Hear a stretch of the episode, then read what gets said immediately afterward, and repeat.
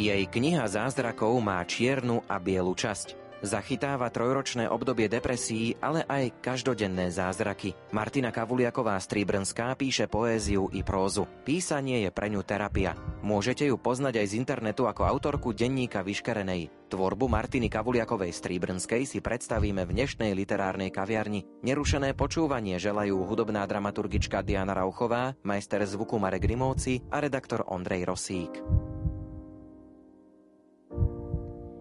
Srdce búši a hlava tuší, že more zrádza neposlušná vlna. Plávaj ďalej, hoď chýba nádej a strachu si už plná. Hoď srdce búši a hlava tuší, že more zrádza neposlušná vlna. Plávaj ďalej, hoď chýba nádej strachu je už loď plná. Som loď bez plachiet a bez kormidla, búrkou zmietaná, v pochybách topím sa. Som loď, čo troskotá na mori života, tá, čo breh nepoznám a Som loď bez plachiet a bez kormidla, búrkou zmietaná, v pochybách topím sa. Som loď, čo troskotá na mori života, tá, čo breh nepoznám a jak ju nevíta. Keď noc je chladná a husté mračná, zakryjú posledný svít hviezd keď búrka zúri, pevné sú múry, čo nás delia od lepších ciest. Keď noc je chladná a husté mračná, zakryjú posledný svít hviezd. Keď búrka zúri, pevné sú múry, čo nás delia od lepších ciest. Aj keď bez plachiet a bez kormidla, búrkou zmietaná, v pochybách topím sa. Aj keď troskotám na mori života, o pomoc zavolám toho, čo ľúbi ma. Aj keď bez plachiet a bez kormidla, búrkou zmietaná, v pochybách topím sa. A keď troskotám na mori života, o pomoc zavolám toho, čo ľúbi čo pre mňa prístav má.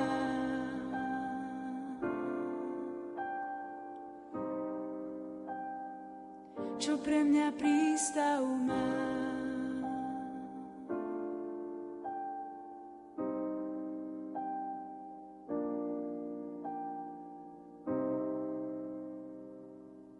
U vás sa to začalo prvou básničkou a odvtedy píšete až doteraz. Aj si spomeniete na tú prvú báseň alebo na to, že ako to bolo prijaté, to písanie doma, rodičia a podobne? Určite si na to pamätám veľmi dobre a v knihe to spomínam ten moment, kedy som začala písať a mala som okolo 8-10 rokov a napísala som tú básničku na kuchynskom stole špeciálnom, kde mamina robievala zavaraniny a oni tam tak oddychovali pri mne tie zavaraniny a ja som popri tom písala. A bola to báseň, ktorá hovorila o láske dvoch ľudí, ktorí sa nájdú a nakoniec sa spolu vezmú. Potom som mi povedala svojmu otcovi a otec na to tak reagoval, že ale to nie je tvoje, že to určite si ty nenapísala a toto pre mňa bolo asi taký najväčší kompliment, ktorý som kedy dostala, že neveril, že som to vlastne zložila ja. Už vtedy som si uvedomovala, že wow, že tak to je super. Táto báseň to tak naštartovala celé a ja som potom navštevovala literárny krúžok, umelecké kreatívne písanie a toto ešte viacej vo mne podnecovalo túžbu písať a vlastne som písala od základnej školy prvého stupňa až doteraz stále píšem. Je pre vás písanie terapia?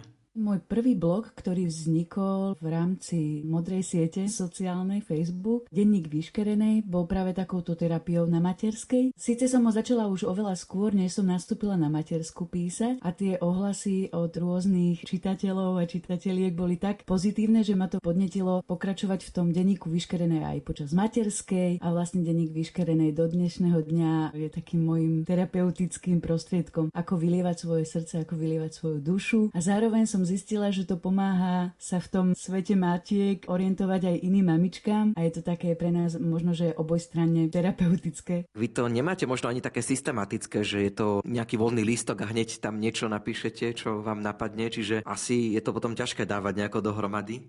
Keď píšem denník vyškerenej, vždy to závisí od takého môjho flow, aktuálneho, momentálneho stavu, ktorý nejakým spôsobom chcem dať von, chcem sa s ním podeliť, ale knihu som písala dosť systematicky 10 rokov. Boli to zápisky, ktoré naozaj nadvezovali na seba, aj keď tá kompletizácia celých zápiskov, aby vznikla z toho kniha, následne potom trvala okolo mesiaca než sme potom dokončili, skompletizovali tú knihu. Prvú tvorbu mohli ľudia čítať na blogu, vtedy ešte ani nevedeli, že to píšete vy. Ako a kedy prišiel ten impuls, že vydať knihu a už ísť s kožou na trh a zverejniť, že áno, toto som ja, toto som napísala? Ešte úplne prvý blog bol anonymný blog, ktorý bol na prvom slovenskom blogovacom portáli a už vtedy mal takú veľmi silnú odozvu, že som sa zamýšľala nad tým, že či ho zverejním, či tam zverejním svoje meno alebo moju identitu a následne až po rokoch som nabrala odvahu a začala som písať denník vyškerenej pod môjim menom. Prvý impuls napísať knihu bol 11 rokov dozadu na duchovných cvičeniach v rámci jednej modlitby, počas ktorej som veľmi silno vnímala naliehavé vnútkanie v mojom srdci, že napíš knihu knihu. A v tom čase, keď mi tento impuls prišiel do srdca, tak som to brala, ako keby mi niekto povedal, že zabehni maratón. Jednoducho, pre mňa písanie bolo veľmi prirodzenou súčasťou mňa samej, Písala som, lebo som potrebovala sa vypísať. Tak ako niekto dýcha, tak ja píšem. Je to pre mňa prirodzená súčasť, ale vôbec som sa nevidela na metu napísať knihu alebo vydať knihu absolútne. Hoci ako v tom mojom živote naozaj sa objavili ľudia, ktorí mi povedali, že prečo nevydáš knihu, prečo nenapíšeš, ale to bola pre mňa taká meta, na ktorú som ani sa nedokázala zamýšľať. Takže keď ten impuls pred tými 11 rokmi prišiel, napíš knihu, to bolo pre mňa veľmi nereálne, ale bolo to tak silné, že som jednoducho začala oveľa poctivé poctivejšie si zapisovať tie jednotlivé momenty môjho života, tie jednotlivé zázraky, ktoré som zažívala doslova. Už vtedy sa tvorila kniha zázrakov, hoci ja sama som možno v ňu ani neverila, ani nedokázala nejak si predstaviť, že raz vydám knihu. Pre mňa autori boli nad ľudia, veľmi si vážim slovenských spisovateľov a jednoducho som sa vôbec nevidela v takejto mete vydať knihu. Bol to v podstate jeden veľký zázrak, že sa to nakoniec podarilo po tých 11 rokoch. Ten moment dokončenia prišiel práve v období, ktoré bolo pre mňa najťažším obdobím životným, kedy by som najmenej čakala, že pôjdem s tou kožou naozaj na trh a že vydám to, čo som vlastne tých 11 rokov zapisovala. Ako na to reagovalo okolie? Manžel, prípadne možno nejaká širšia rodina, že idete písať knihu? Prvý moment bol asi taký, že tomu asi neverili, keď som sa s tým priznala. Veľmi dobre si pamätám, bolo to pred Vianocmi, keď som si od manžela vypýtala ako darček kurz, ako napísať knihu sa ten kurz volal, robí to editorka Sonia Borušovičová. Je to taká literárna dula, ktorá sa venuje autorom, ktorí ešte nevydali svoju knihu, takým prvoautorom a ona ich vedie celým procesom. No a ja keď som nastúpila na tento kurz, celý ten kurz som prežívala veľmi silné napätie v sebe a som ju presviečala o tom, prečo prečo ja tú knihu nemôžem vydať, prečo si pripadám neschopná alebo nie až tak profesionálna. A vlastne ona mi opačne odpovedala, že je presvedčená, že knihu môže vydať každý, kto ten svoj životný príbeh dokáže uchopiť a posunúť ďalej a dokáže ním obohatiť druhých ľudí. Padla tam taká veta na tom kurze od jednej účastníčky, že Maťka, ak by tvoj príbeh zmenil život čo len jednému človeku, ak by mu ho zachránil život čo len jednému človeku, rozhodla by si sa napísať tú knihu a toto bol moment, ktorý ma zlomil úplne, kedy som si uvedomila, že dobre, ak tá kniha osloví alebo dotkne sa srdca alebo zmení život jednému môjmu čitateľovi, splnila svoj účel a má význam ísť do toho. A preto som vlastne do toho nakoniec aj išla.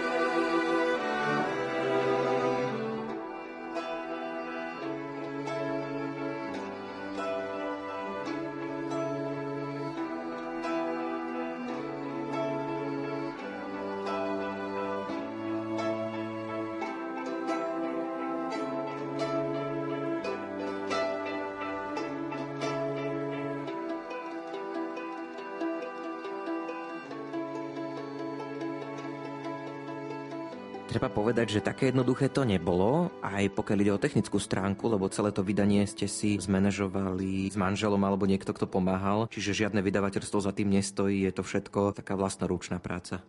Práve Sonička mi bola takým vzorom, kedy ona nám popisovala ten proces, kedy v dávnych rokoch ešte dozadu vydávala ako jedna z mála prvých autorov, ktorí si vydávali bez vydavateľstva knihu. Tam som vedela, že bez tej podpory manžela, bez podpory mojej rodiny to určite nezvládnem, pretože už to, že človek drží tú knihu, to už je len ten bonus, ten vrcholec toho ľadovca naozaj, ako sa to hovorí. A to, čo pod tým morom sa ukrýva, tak to poznajú naozaj len tí ľudia, ktorí sú v okolí, ktorí bezprostredne žijú s tým autorom a ktorí zažívajú denne naozaj to, že manžel ma musel vystriedať pri deťoch, keď som ráno dostala ten feeling práve to, že napadla ma nejaká kapitola alebo nejaké pokračovanie kapitoly, ja som mu potrebovala dopísať. A viete, ono je to také, aspoň u mňa, nie je to vec, že teraz si sadnem a idem písať, ale je to naozaj taká veľmi inštinktívna vec kedy dostanem chuť, slinu ako keby a píšem. A vtedy naozaj to môžem povedať, že bez manželovej podpory a bez podpory rodiny by som to určite nezvládla a určite by kniha zázrakov nikdy nevznikla bez nich. Im som veľmi vďačná. Proces, keď človek nevie, do čoho ide, vydania knihy, asi je to ešte lepšie a ja som veľmi rada, že som nevedela, že čo to všetko obnáša, lebo ako sa poznám, neviem, že či by som naozaj do toho vstúpila, do toho mora rozbúreného. Niekedy sa to zdá ako trocha taký boj medzi vydavateľstvami a jednotlivými autormi. A ja som rada, že som sa tohoto boja vyhla a jednoducho som si išla takouto svojou cestou, kedy som si povedala, že dobré kniha bude a bude tak vyzerať, ako ja túžim, aby vyzerala. Budem v nej hovoriť otvorene o mojom vzťahu s Bohom, o mojom vzťahu s ľuďmi, tak ako ja túžim. Takže som bola od začiatku presvedčená, že cez žiadne vydavateľstvo nepôjdem práve kvôli tomuto, že som mala jasnú predstavu o tom aj vďaka Bohu, aj vďaka veľa modlitbám ešte predtým, než vznikla kniha, ako bude kniha vyzerať, vyzerať, aký bude mať obal, čo bude jej obsahom, aké kapitoly tam budú doslova do písmena, každá jedna strana je premodlená, aby som tam nedala nič navyše. A za toto som naozaj vďačná, že autori majú túto možnosť slobodne písať a nemusia sa okliešťovať ani nejakým vydavateľstvom, ale potrebujú na to dávku odvahy. My sme sa aj spoznali cez skupinu Čo dokáže mama, kde sa teraz stretávajú maminy, ktoré sa všeličomu venujú. Neviem si to celkom predstaviť, že písanie v takej rušnej domácnosti s deťmi. Pre mňa je noc asi najdôležitejšia časť dňa, aj keď to znie asi paradoxne. Čo sa týka písania, tvorby ako takej, jednoducho pre mňa, keď sa zhasne, tak to znamená, že teraz naozaj sa vo mne spustí takáto sloboda tvorenia. Ja som v čase dokončovania knihy mala 1,5 ročného synčeka, štvoročnú cerku. Bolo to niekedy veľmi šialené, ale zároveň môžem povedať, že práve vďaka deťom mi tá kreativita išla nejako tak od ruky, že som pochopila, že práve deti sú pre mňa takou inšpiráciou. O čom písať, ako písať doslova. Niektorí ľudia hovoria, že som taký infantilnejší typ človeka. Ja som profesiou pani učiteľka v škôlke. Ten detský svet a tá detská hravosť, detská kreativita aktivita, ktorú som zažívala počas dňa, mi bola veľmi často nápomocná a bola pre mňa tou motiváciou a tou inšpiráciou, ako písať. Naozaj to bolo niečo, čo vnímam ako obohacujúce pre mňa, aj keď nie je to jednoduché. Určite žiadne podnikanie alebo rozvíjať žiadny koníček nie je jednoduché popri tom, že človek sa stará o rodinu a o deti, ale máme možnosť vidieť, že mnoho úžasných, úspešných značiek práve vzniklo v čase, keď tá žena ostala na materskej a mala možnosť naozaj sa zahlbiť aj sama do seba. Možno práve počas tých nocí, ako som to mala ja, alebo rán.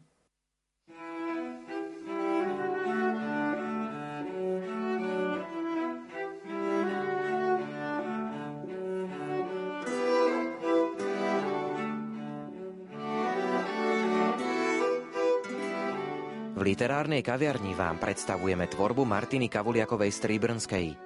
Keďže teraz nie sú povolené verejné čítačky, svoje diela číta fanúšikom na sociálnych sieťach v krátkých videách.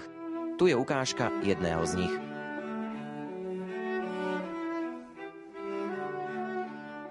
Verím na zázraky života. Zázraky ukryté medzi kôpkami špinavej bielizne. Žiarivé okamihy dní, odpočívajúce ako perly na morskom dne.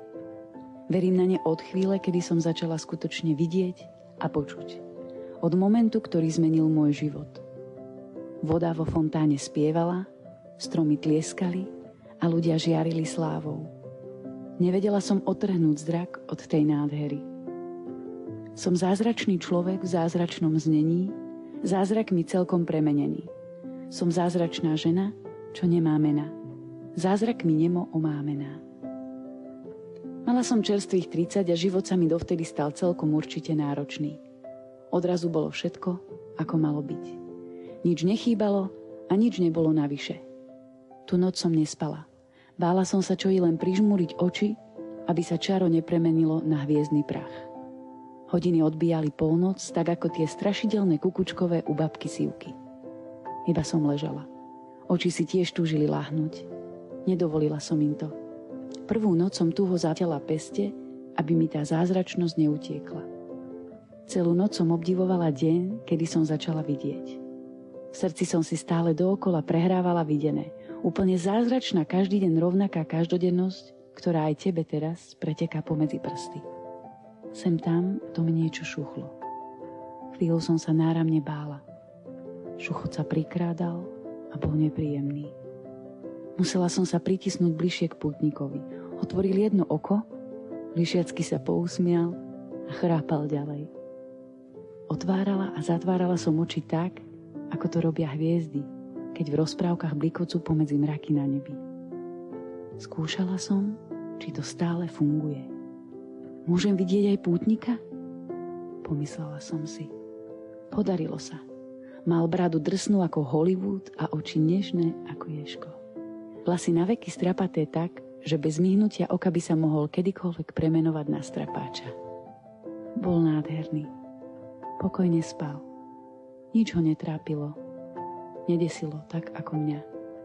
A jeho pokoj, ten nežný pokojný chrapot, sa po minutách premenil na pradenie kocúra. Teplo pod perinou napokon uspalo i mňa. Moja prvá noc očami otvorenými do Korán. Putnik nič netušil. Otvoril okno a príval nového dňa rozfúkal všetok strach vo mne. Bola som nová. Oči ma rezali ako žiletky, ale fungovalo to. Zázračno zostalo. Nielen, že som naďalej videla, ale objavil sa v mojom vnútri hlas. Bol môj a predsa nebol. Jeho slova voňali po vanilke a chutili ako prvý jarný med. Každé jedno slovo od neho som olizovala ako priesvitnú červenú lízanku z vypáleného karamelu, čo mi kedysi múdra kúpila na jarmoku od cigáňov. Bola tak úžasne sladká, až sa nedala dolízať. Múdra ma prinútila ju po hodine vyhodiť. Lízanka mi polepila najskôr pery, srdce a potom aj ruky. Zafúkal vietor a tá farebná kuča cukru skončila prilepená k mojim kučierkam. Múdra ich milovala a preto vyriekla svoj lízankový ortiel. Musíš ju vyhodiť, zavelila nekompromisne. A keďže to bola aj láskavá a milosrdná stvora, dovolila mi posledný raz si na rozlúčku líznuť. Aj by som plakala, no nedalo sa. Všetko sa to odohralo tak veľmi rýchlo, priam rýchlosťou kométy. Chvíľu absolútneho blaha vystriedal hnev, smútok a pocit neprávosti. Cing! Zazvonila na spodku plechového koša a ten farebný cinkot sa niesol až na koniec pešej zóny. V meste hrala veselá hudba. Dychovka, čo usporiadala pohreb mojej prvej naozajstnej lízanke.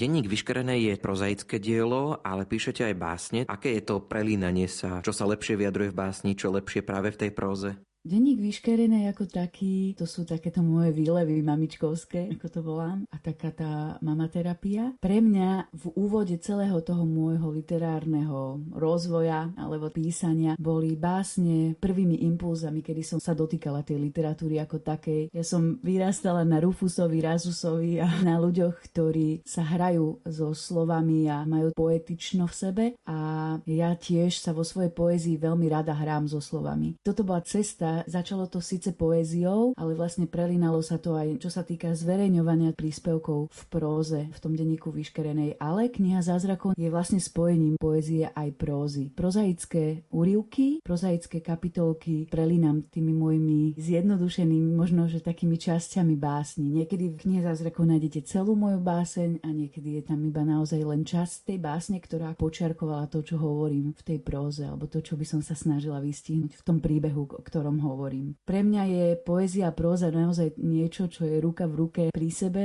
Je to pre mňa takým najjednoduchším vyjadrovacím prostriedkom, či už básne alebo aj próza.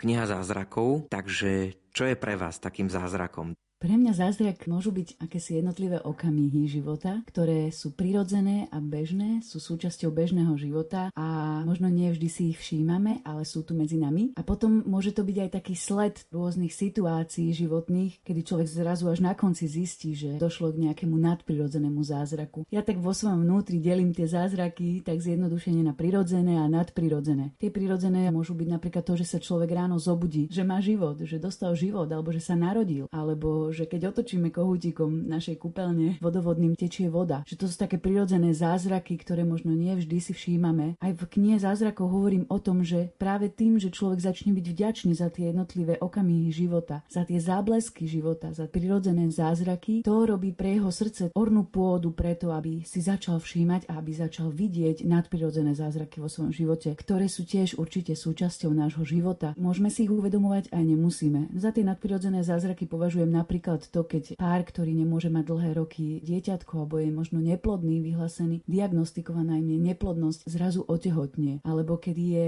človek, ktorý roky trpí závažnou chorobou, je odrazu uzdravený. A tieto nadprirodzené zázraky sú niečo, čo žiaľ naozaj my chceme zažívať tak vo veľkom, že niekedy sa stane, že človek tak je taký oslepený tým, po čom veľmi túži, že vlastne sa upriami iba na dosiahnutie toho nadprirodzeného zázraku. Mnoho ľudí sa modlí už roky za nadprirodzené zázraky a pritom nevidia deň za dňom prirodzené zázraky, ktoré sa im dejú vo svojom živote a vďaka ktorým, keby začali ich vnímať, keby začali byť citliví na nich, tak verím tomu, že naozaj ten nadprirodzený zázrak nakoniec zažijú. Takže nehovorím o tom, že ktoré z týchto dvoch fóriem zázrakov sú dôležitejšie, pretože si myslím, že jedny podmienujú druhé, že tie prirodzené zázraky nás robia citlivejšími na to, aby sme vnímali tie nadprirodzené zázraky, ktoré sa v našom živote dejú. A verím tomu, že sa na naozaj dejú.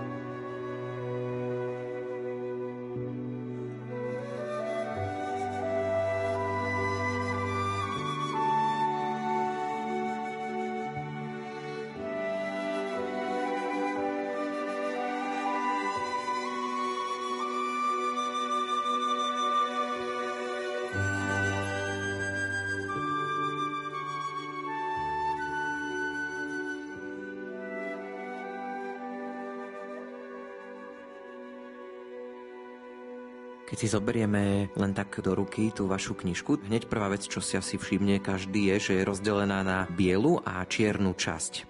Keď mala kniha výjsť von, tiež som sa modlila za to, ako má vyzerať. Vedela som, že bude iná, to nebude taká bežná kniha. Stále bol vlastne vo mne taký boj možno, že? Ten literárny boj v sebe, že keď ju prestane čítať, tak ju odhodí. A vtedy vlastne vznikla taká myšlienka toho, že ešte keď by ju odhodil a otočil by ju na druhú stranu, tak máme možnosť druhú. Kniha je vytvorená tak, že je biela strana a keď ju otočíte naopak, tak vlastne je čierna časť tej knihy. Dôvod bol, v skutočnosti taký, že som túžila bielou časťou vyjadriť môj optimistický pohľad na svet. V nej sa nachádzajú veselé zázraky, ktoré sa mi stali v živote. Veselé príhody, prirodzené aj nadprirodzené zázraky, ktoré som zažila. A v tej čiernej časti, čierna sa nám často spája s ťažšími vecami. Možno sa bojíme niektorých ťažkých životných vecí, okolností, choroby. Nechceme zažívať tie naozaj temnejšie stránky života. Ja som chcela touto farbou vyzdvihnúť to, že v tej čiernej, v tej tme môže zažiariť to Božie svetlo v nás. Aj vlastne kvôli tomu je tá obálka tak vytvorená, ako je vytvorená. V čiernej časti popisujem tú moju cestu, kedy som si prechádzala tým najťažším obdobím v mojom živote, cez ktoré ma vyviedol Boh, v ktorom som naozaj v tých najťažších chvíľach stretla pre mňa toho osobného spasiteľa, Pána Ježiša Krista. Boha, ktorý mi zmenil všetko vnímanie a všetko chápanie toho, čo sa na začiatku zdalo veľmi negatívne a veľmi ťažké. Preto som sa rozhodla takto vytvoriť tú knihu na čiernu a bielú časť, aby som možno aj ľuďom povedala, že Často sa snažíme vyhnúť tým ťažkým veciam, ale veľakrát sa stáva, že práve v tých ťažkých veciach, v tých ťažších okolnostiach nachádzame tú najväčšiu záchranu pre náš život, tú najväčšiu posilu a vtedy naberáme takú tú vnútornú silu ísť, kráčať ďalej a sa z nás stávajú tie drahokamy naozaj okresané. Kniha má ilustrácie. Kto ilustrácie vytvoril? Výtvarná umelkyňa Michaela Paštrnáková dodala svojimi ilustráciami naozaj pocit luxusnosti knihy zázrakov. Už len v rámci obálky, ktorú vytvorila, ale následne aj ilustrácií v knihe. Mojou túžbou bolo, aby tie ilustrácie boli minimalistické, jednoduché, aby počerkovali tú výpovednú hodnotu textu a toto myslím si, že sa jej veľmi podarilo. Je to veľmi nadaná umelkyňa a určite spolupracujeme spolu ďalej a teraz vlastne pracujeme na ďalšej knižke. Takže už čo skoro vyjde druhá kniha, nebude to pokračovanie knihy zázrakov, ale bude to detská knižočka, na ktorej tiež bude pracovať Miška spolu so mňou. Tak sa už veľmi na to teším. Aká bola tá vaša cesta k Bohu? Kto vás privádzal k viere? Prvým človekom pre mňa, hrdinom viery, bola moja stará mama, ktorú spomínam aj v knihe Zázrakov, ktorá žila veľmi ťažký, ale aj veľmi zároveň prostý život. Mala vlastne 11 detí a dožila sa 94 rokov a je to naozaj pre mňa taký vzor dôvery a oddanosti Bohu. U nej som prvýkrát videla, čo je to mať vzťah s Ježišom. Naozaj jej život viery bol veľmi intimný, veľmi hlboký, veľmi živý a veľmi praktický zároveň. V každodennom živote sa odrážalo to, že milovala Boha svojim srdcom. Toto vo mne vzbudilo túžbu mať tiež vzťah s Bohom. Až počas puberty som zažila prvý dotyk Boha pre mňa. Počas jednej modlitby za mňa som prežila veľmi silne Božiu lásku a to, že Boh ma miluje nepodmienenou láskou. A toto bol tak silný impuls. Bolo to koniec základnej školy. Nastupovala som do prvého ročníka strednej školy a vtedy sa začalo jedno veľké dobrodružstvo s Ježišom v mojom živote a trvá to dodnes. Tie spomínané tri roky úzkosti, ktorými som trpela, niekedy tie rany, ktoré možno máme alebo ktoré ukrývame v našom srdci, keď dovolíme Bohu, aby uzdravil, tak sú premenené na zlato. A ja som presvedčená, že práve to, čo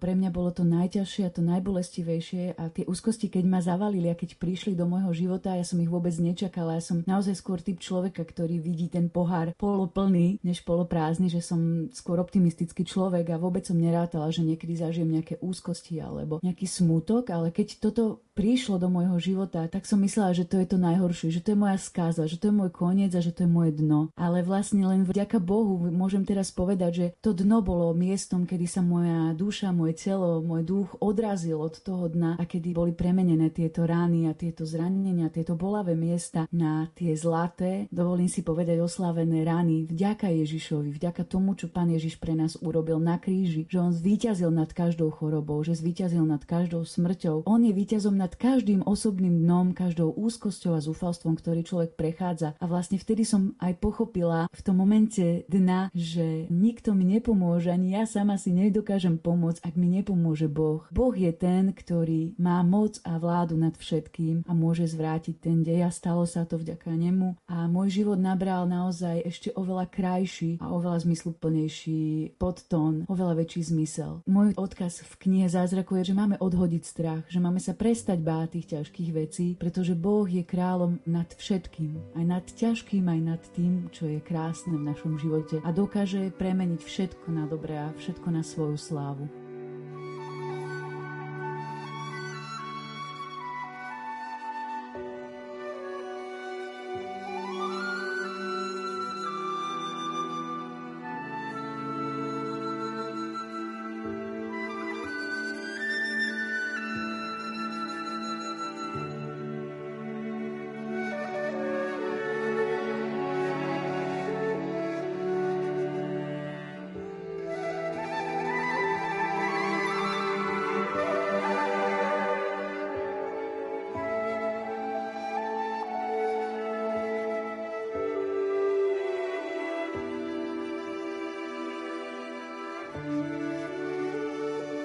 Literárnej kaviarni sme si predstavovali tvorbu a život Martiny Kavuliakovej Stríbrnskej. Reláciu pripravili hudobná dramaturgička Diana Rauchová, majster zvuku Marek Rimóci a redaktor Ondrej Rosík. Do počutia. Verím, že si tu bol a budeš stále blízko, že tu stojíš vedľa mňa. Verím, že si tu bol a budeš stále blízko. Viem, že si tam stál, aj keď som bola v tmách. Vravel si mi, že ma neopustíš. Slúbil si mi, že ma nezanecháš. Preto verím, že si tu bol budeš stále blízko, že tu stojíš vedľa mňa. Verím, že si tu bol a budeš stále blízko. Viem, že si tam stál, aj keď som bola v tmách. Vravel si mi, že ma neopustíš slúbil si mi, že ma nezanechá. Teraz cítim tvoju vôňu a vidíš, že sa trasie. Hriechom padá unavená. Tam cítiš moju vôňu a vidíš, že sa trasie padá na kolena. Vylej na mňa kvapky svojej krvi. Ježiš, dúfam, že budeš navždy prvý.